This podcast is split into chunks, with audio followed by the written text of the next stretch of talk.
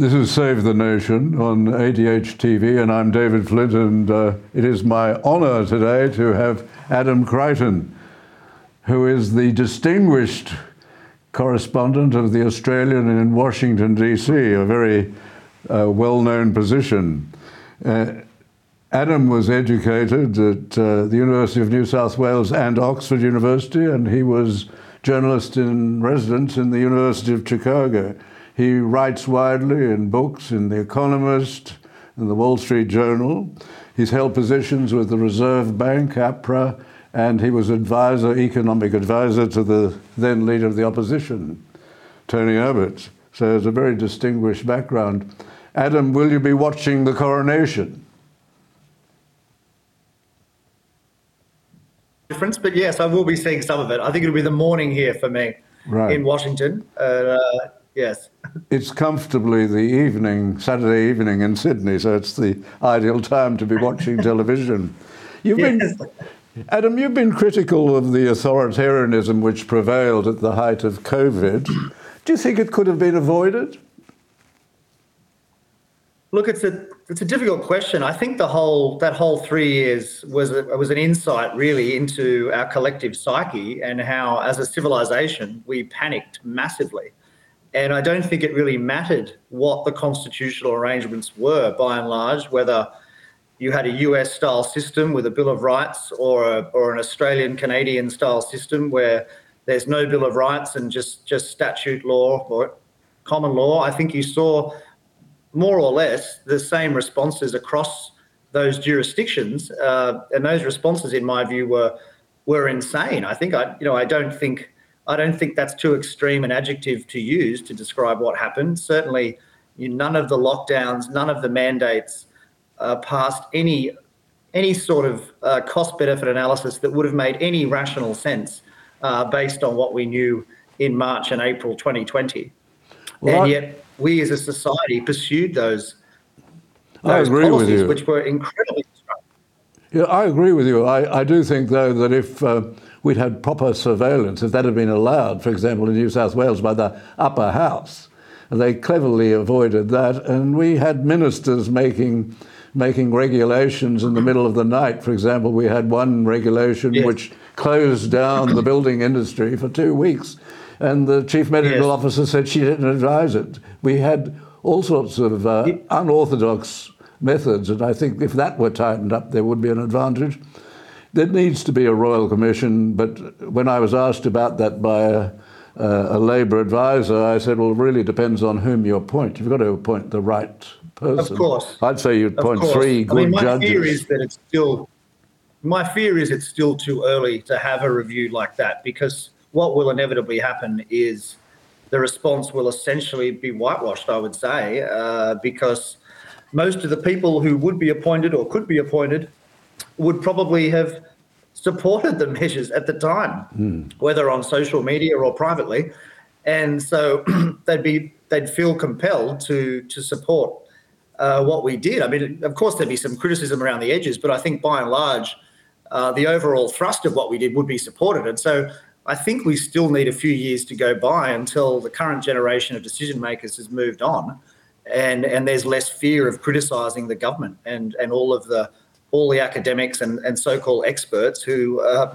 who supported those policies. Probably wise words. Uh, it would be terrible to have a royal commission and just be a whitewash of the whole thing. Exactly. On, on another matter, I, I see you. I, I think you agree that our superannuation is the envy of the world. I think it's the opposite of that. I mean, certainly our superannuation industry loves to tell us that it's the envy of the world, and of course, for them, it's it's a magnificent system. I mean, it ensures, you know, billions of dollars of workers' wages flow into funds by law, by mandate, every every three months. Uh, that's certainly the envy of the funds management industry throughout the world. No other country has a system like that. Uh, but from the public point of view, public interest point of view, uh, you know, it's a disastrous policy, and sadly, though, it's it's one Australia's well and truly stuck with. I mean, we've seen successive coalition governments too scared to take it on, even though philosophically, deep down, they know full well all the problems with it. Uh, I mean, was it the I mean, the Turnbull government, I think, tried to rein it in slightly. Certainly, Tony Abbott um, uh, took a dim view of superannuation, but as Prime Minister, he did very little to rein it in.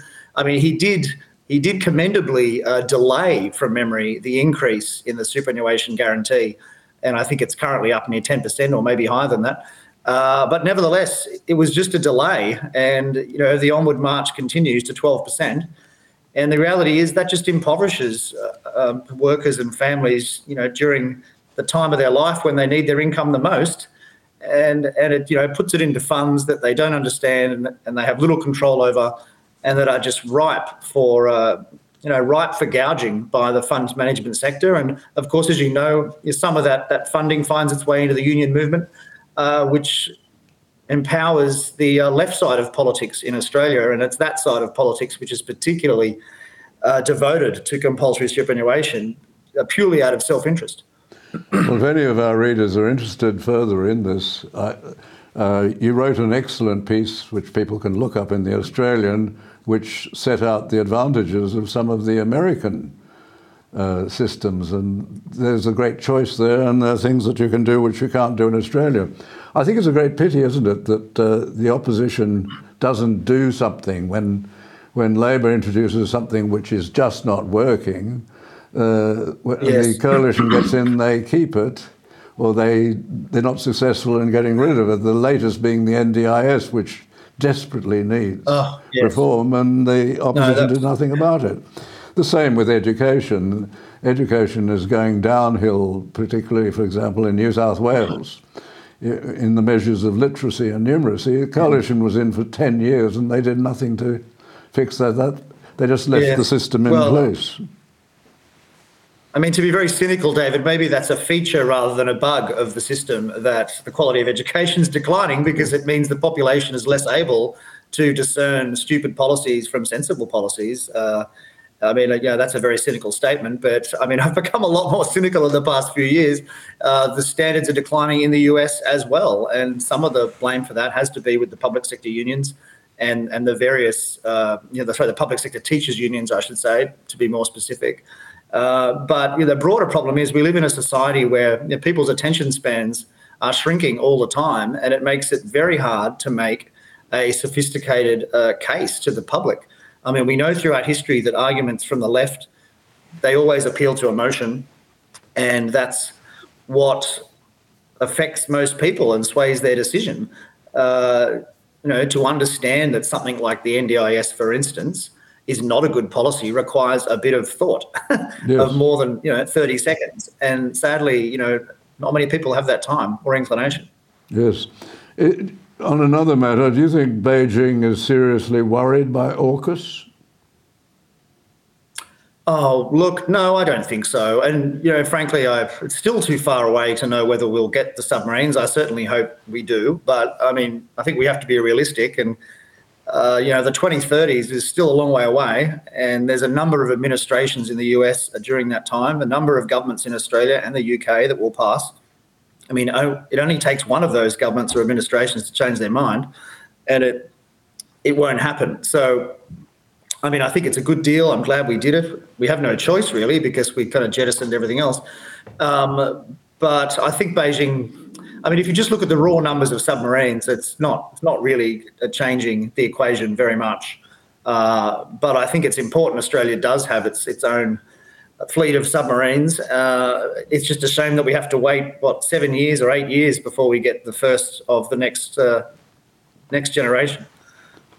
Just on that, uh, in relation to Beijing, why do you think Western governments are so naive in their relations with Beijing? You can go back to the Clinton administration letting Beijing into the World Trade Organization. Our mm our uh, free trade agreement, which was shredded when it suited Beijing, when they imposed all those yes. outrageous uh, restrictions on our trade. Why are Western politicians so naive as to actually believe these thugs, these communist thugs who run the regime in Beijing, and of course not at all interested in questions of uh, yes. honour and duty?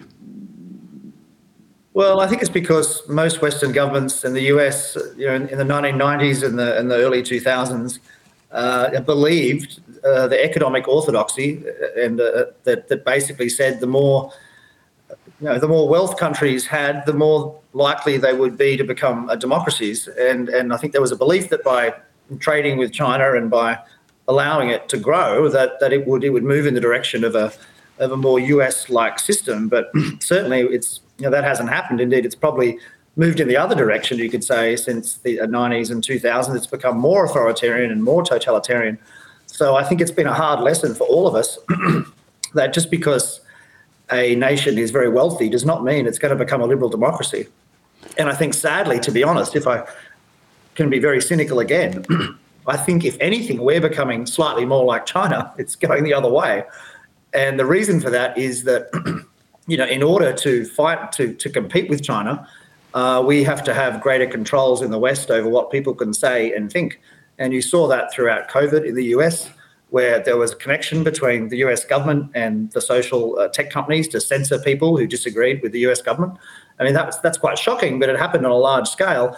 And I mean, of course, that's only, you know, that's a very small version, if you like, of, of what happens in China. But nevertheless, it's a move in that uh, in the same direction. So that does worry me a bit, I must say. Having experienced it myself, having something taken down from social media platforms, yes. because I've dared to mention some of the medicines which are popular in some part, were popular in some parts of the world at the beginning of COVID. Of course. Uh, it, it is extraordinary, extraordinary yeah. that we have that. I used to think uh, that was touch and go as to whether Westminster was better than the American system. You're living there under the American system. There seem to be some extraordinary anomalies there. For example, the the president seems to completely ignore the law in relation to immigration, in relation to the southern border.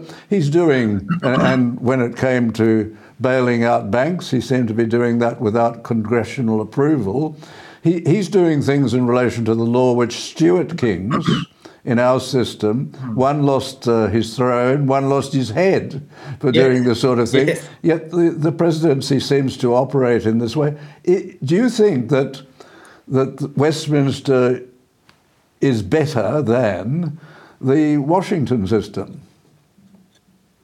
Look, it's a very good question. Um, it's something I've thought about a little. Uh, I mean, certainly I like the formality of the US system. Obviously, it's far, it's all kind of laid down in rules in the Constitution, how it works. I like the separation of the government and the parliament, which of course we don't have in Australia. It's essentially the same thing because all the ministers have to sit in the parliament. Uh, I think it's great in the US how there is a Congress which which you know does criticise the government quite often, especially when the opposition party is in power, of course and sometimes threatens the government with uh, you know, choking off the money supply and so forth. We're seeing a bit of that now with the so-called, you know, the, the so-called debt ceiling debate. I think that's a strength, but a weakness of the US system is it's very hard to get anything done uh, for that same reason, because it's rare that that the one party controls the Congress and the White House. And even when that's the case, it's still very hard to get things through the Senate because the uh, party discipline is much, much less here than in Australia. Uh, so quite often the Senate won't agree with the government, even if if the same party is in control. Um, I mean, it's hard to compare because the US, you know, the US is really an empire. You know, 330 million people. It's it's so large, whereas Britain and Australia are much much smaller. Uh, so so maybe you know, I think. I think perhaps in, in, in smaller nations it makes sense to have a more nimble system, and I think that's that's what we have in Australia. Uh, I think it's easier to get things done. Um, and I don't know about the cost aspect, but you know maybe it's cheaper too. The uh, the American federal system works better than the Australian federal system. The Australian federal system is probably now the worst in the democratic world. In that, I think that's true. Yeah, and, I think that's true. And the, the Commonwealth takes something over eighty percent of the taxation. Yes, yes. In the country, that happens in no other in no other yes, federation in the well, only, federations can really only truly exist in the democratic world. Uh, the Soviet Union yes. used to be a federation, but yeah. it was a front of yes. a federation. There was no federation yes, there. it was right. Stalin and and the and the Politburo. Yeah, I think I think. Uh, yeah, the US probably has. I mean, I think Switzerland has a good federation oh, as well. Yeah. Although I'm not an expert, but I think, but I think, I think they're they're fairly independent, the various cantons. But Uh, but certainly in the US, the states are a lot more independent. They they run their show uh, much more without the influence of Washington. They raise their own taxes quite often. They impose their own income taxes, as you know. So they're much more independent. And I think the COVID uh, pandemic, I mean, as, as much as I said earlier that the constitutional setup did not matter, it did to some extent. I mean, if you zoom in on various states in the US, the responses were were completely different and and that was only uh, possible because the states are not beholden to Washington in the same way that our states are beholden to Canberra. And so you did have states like Florida and Texas and Georgia uh, pursuing a completely different uh, response to COVID, which of course turned out to be far superior. Uh, and and so you can have this experiment, you can have this kind of uh, laboratory, if you like, uh, where different policies can be tested, and that's a virtue. Whereas in the, you know, well, effectively Australia is is almost a centralized system in practice now, even though we have different jurisdictions. The states all basically do the same thing. They all follow what what Canberra says, whether it's education or whatever. It's all standardized now. Uh, so it's much more like, I suppose, the UK or France or Germany in that sense, where where everything's very centralized.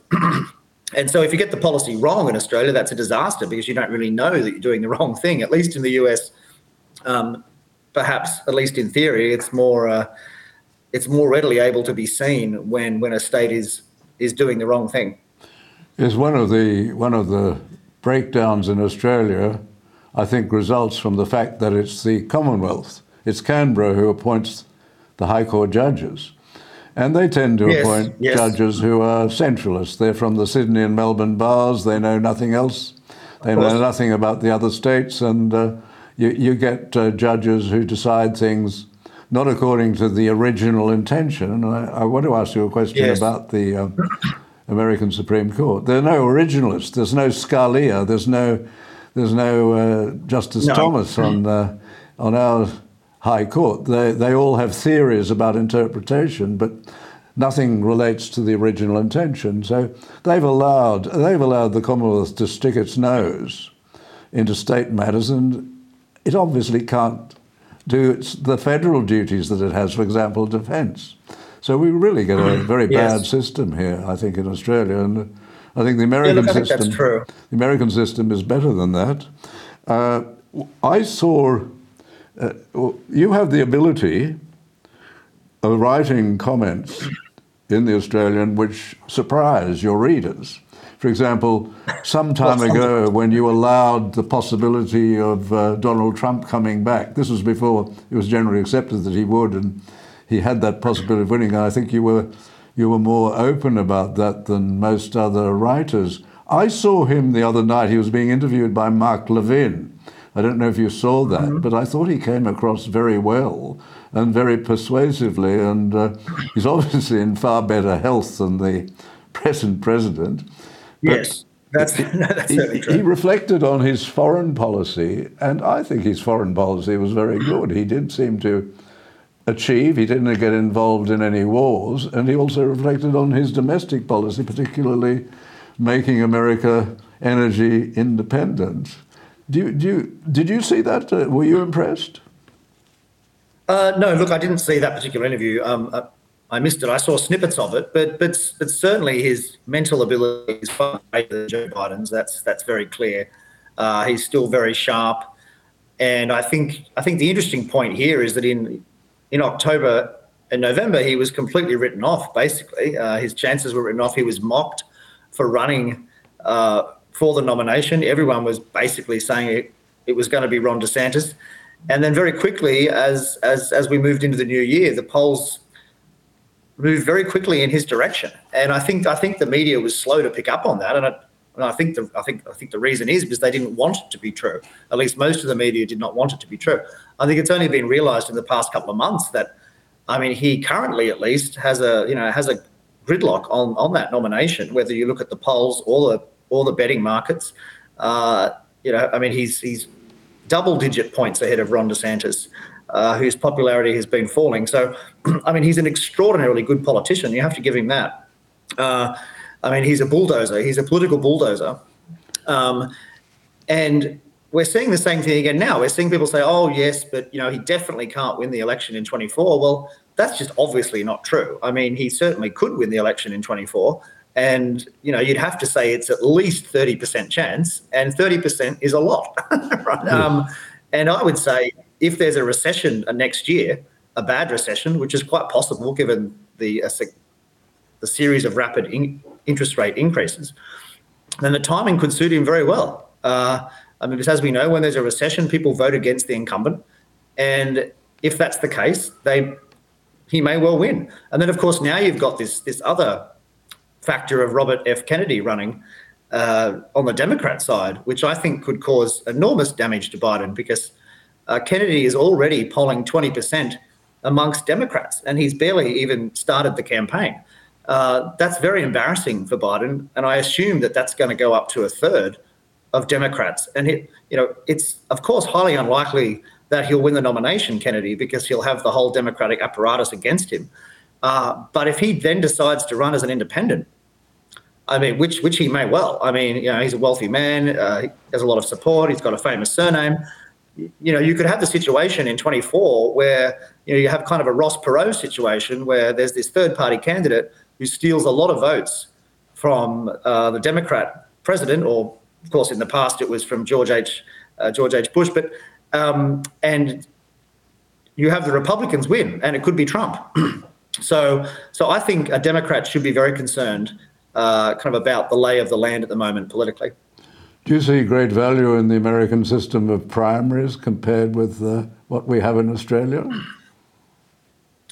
Yes, look, I mean, again, it's it's it's a much bigger country, so I think it's you know it's probably easier to do that. I mean, I, I don't know if that's necessarily fair, but I mean, I you know I like them, and I think Australian, I think the candidates in Australia, certainly on the Labor side, but also on the Liberal side, are kind of chosen by too few people. I, I mean, exactly. there have been attempts over the years in the Liberal Party to to democratise it, but my understanding is they they didn't get very far those those reform movements, uh, which is a shame. Um, and so yeah, so so I think there is you know virtue in that in that primary process. It also makes it easier for for successful people later in their career to enter politics in the US, whereas it's much harder in Australia if you haven't built those kind of insider networks, mm. uh, which are so crucial in Australia for winning pre-selection.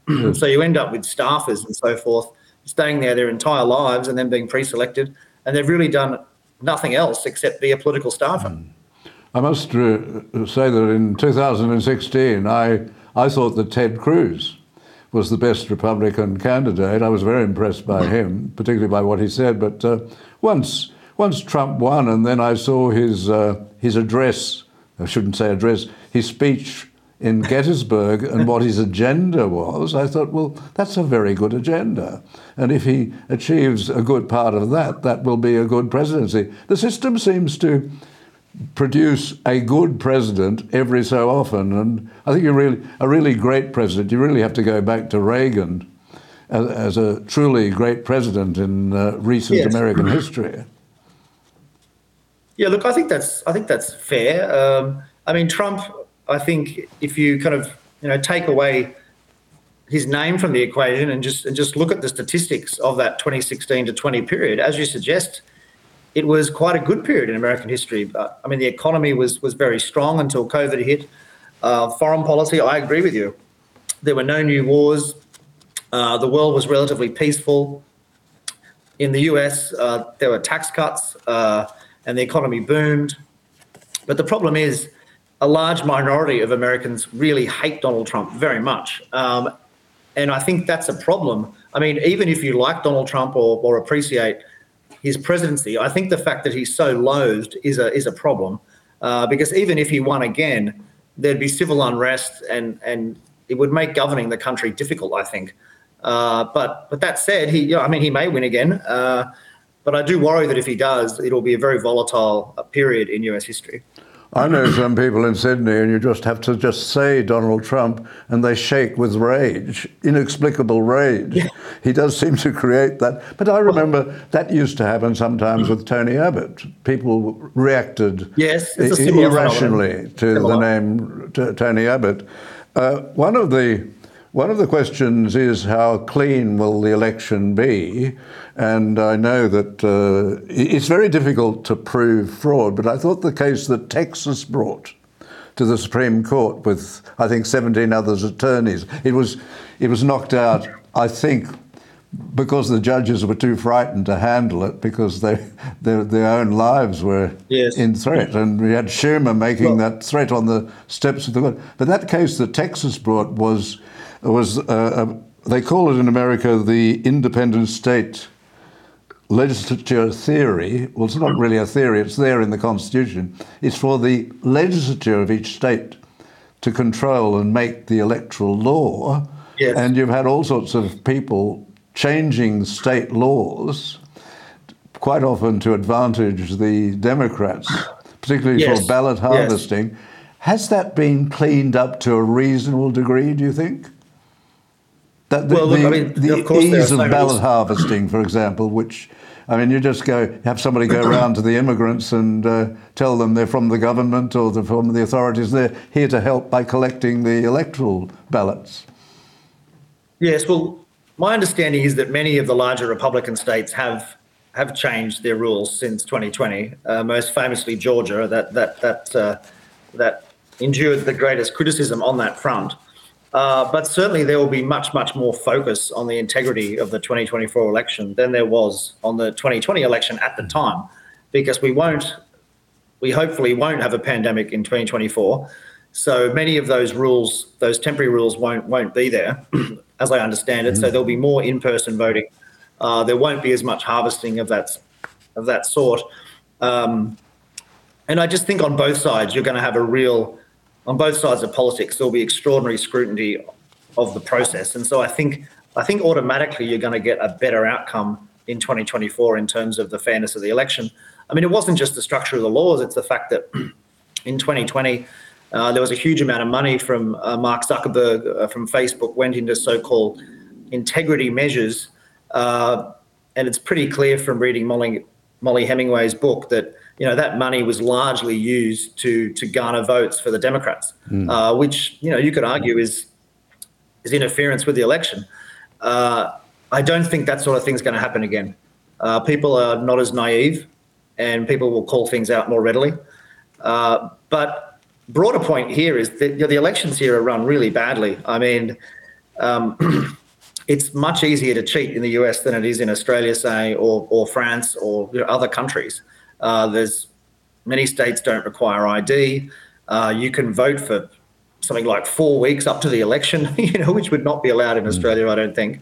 And of course, they have these these voting boxes, which, as far as I understand, we do not have in Australia at all, where you can just go to the street and just pop your vote in. Um, as far as I know, that's that's not legal in Australia. I mean, you can only vote at a polling booth, uh, and that that should be the case here. Um, and it's quite funny when when Georgia was was uh, reforming its rules in 21, and of course was being attacked by the Democrats as you know reintroducing Jim Crow uh, rules. I mean, the reality is that Georgia, even after those reforms, in many respects, is still more lax than New South Wales. So I think I wrote a column at the time saying, well, is you know, is New South Wales practicing Jim Crow election laws? I mean, of course it's of course it's not right, but it's uh, it's just a much stricter, better system. Mm. And I think I think you know, all US states should move in that direction. And if if if Democrat politicians had you know had principles and and, and thought more long term, they would also support such measures because if there's doubt about election outcomes, it can only you know, foment ongoing division in the US. Yes. Not that uh, ours is so pure. I can vote in my electorate in about 40 different places without producing any identification. It's very yes. easy to get onto the roll, as we, uh, John Howard tried to stop that by calling, by closing the rolls on the day the election was called. And the High Court, uh, very strangely, uh, dropped a decision. They they rushed through the hearing. Really? Uh, this is yes, uh, and they they came to a decision that it was unconstitutional for the Parliament to close to pass laws to close the rolls on the day the election was called. It's very hard to find anything in the Constitution to that effect.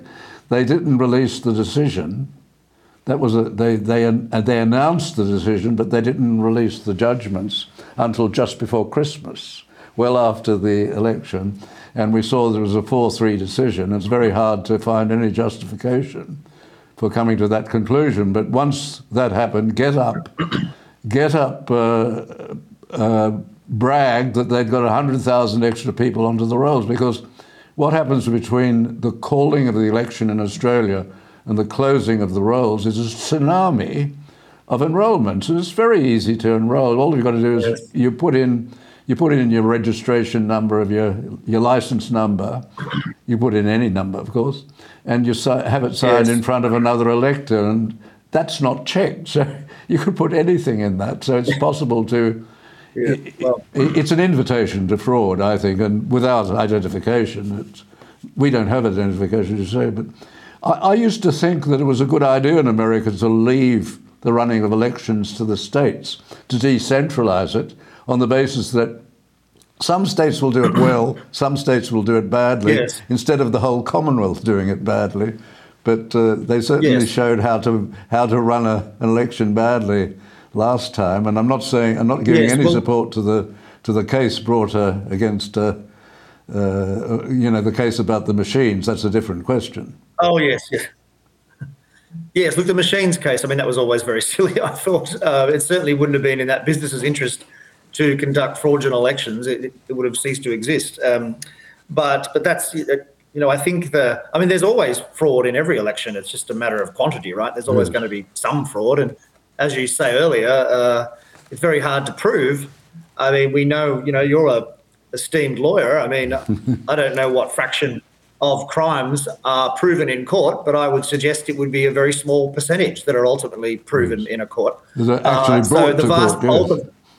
Yes, yes, that's right. So, so simply saying that it was never proven in an American court that there was fraud does does not does not imply there was no fraud. I mean, that's just a silly argument, right? Um, so, so it's just a matter of the extent and whether it's provable. And I just hope that in this next election now, that's been a wake up to the various state legislatures and in particular the Republicans. I mean, historically, I would say that it's the left side of politics that are much better at organising than the right. I think that's just a fact uh, through the various union movements. And, and I would hope that the right side of politics is more alert now to that sort of behaviour and is, is trying to stomp it out because I don't really think it's in anyone's interest uh, long term, Australia or the US, to for people to have doubt in the outcome of their elections. Yes, and I, I thought that Texas had a watertight case. Texas and the 17 states that supported it, but it was knocked out yes. on the, I think, the spurious grounds that Texas didn't have standing. Well, whenever judges don't want to hear a case, they can always say, "Well, you don't have standing to." To make this yes, point, exactly. I, exactly. I, thought it was a pity. Just uh, before you go, I'd like to ask you one question, mm-hmm. and that's about one of the justices, black justice of the mm-hmm. Supreme Court, Clarence Thomas, when he was they, they, in these awful uh, hearings that they have in the Senate. I remember when he was being when he was appointed, they brought out this argument that he had sexually assaulted, harassed yes. a, a person working for him, Anita Hill. And I remember yes, dur- right. during, the, during the case, it became quite clear that whenever he changed his job, Miss Hill followed him to that job whenever he changed it. Anita Hill followed him. So if he were harassing her, she apparently seemed to like it. But that was the big thing, and it was presented yes. as if it, were, if it were a proven fact, and of course it wasn't. But now they're out to get Clarence Thomas. There's a major campaign against him. And, they uh, are, yes. And uh, I, I, and the basis is that uh, he's been receiving favours from a man, trips particularly, trips in a private plane and so on. But uh, Ted, uh, Ted Cruz produced a list of judges. It's interesting to go and hear it. And he found that Ruth Bader Ginsburg, Justice Breyer, Justice Kagan, Justice Sotomayor, they, they all had as many trips and sometimes more trips, propor- proportionately, certainly more trips yes, just, than he's ever had. Yes, it's just absurd. I mean, it really is embarrassing. He's done nothing wrong, nothing illegal. I don't see how any of these trips would affect uh, his decision making on the court anyway, which is largely dealing with very abstract legal issues. Uh, you know, I, so I, um, but you know, they can't bring him down. He's a life appointee, so, and he's pretty tough guy. Um, and isn't it just extraordinary that you know the left attacks this black man who, whose career is just extraordinary and should be celebrated. I mean, he, he came from poverty, uh, and he's a brilliant man who worked extremely hard and was originally a leftist, actually, I think at university. Yes. Um, Well, and went to all, we sorts of left wing protests. yeah, yes, that's right. That's right. And, uh, I, I and now look at him. I think he you. Well, no, I still, I still have my left wing moments. I'm still young enough, David, to have a few left wing moments. Maybe not for the rest, Yes. rest of my life, though. I think his sin is he's an originalist. He believes the Constitution means what Yes. it what what it was generally believed to originally mean. He doesn't follow the other school, which is the Constitution means what I say it means. Exactly. He's completely Exactly. different from- And the great disappointment is, you know, with the Roe v. Wade case, is that it's seen by most people as a, a decision about abortion, right? It had nothing to do with abortion. The, the legal issue was whether or not this was a state responsibility or not. Yes. Uh, I mean, it really wasn't about abortion per se. Uh, it was about states' rights, and I think the court made the right decision. Certainly, as a, as a non-lawyer reading the judgment, it made perfect sense to me that this right to an abortion was not in the not in the Bill of Rights. Yes, extraordinary that you could say that there's a constitutional right to abort when. Yes, it is extraordinary. I, I think the founding fathers would have been amazed had that ever I know, been I told them. and I think even Ginsburg said, I think Ginsburg said herself, didn't she? You know, 20 years ago, that the decision making, the, the legal reasoning behind Roe was was far from ideal. I think something like that. Yes. Well, uh, Adam, you've been very gracious with your time. I know you, you're very busy there and you have to produce all sorts of things so that we can understand what's happening in Australia. And I must say, I and so many others do enjoy your columns and thank you so much for the contribution you make to Australia because there's, thanks a, much, there's a greater understanding there. And uh, your column is closely followed by a number of Australians. So thank you very much. And uh, I, I wish you well. Thanks very much, David. It was a pleasure to speak, and I look forward to seeing you back in Sydney. Good. And uh, in conclusion, I'm David Flint, and this is Save the Nation on ADH TV. And thank you very much for listening.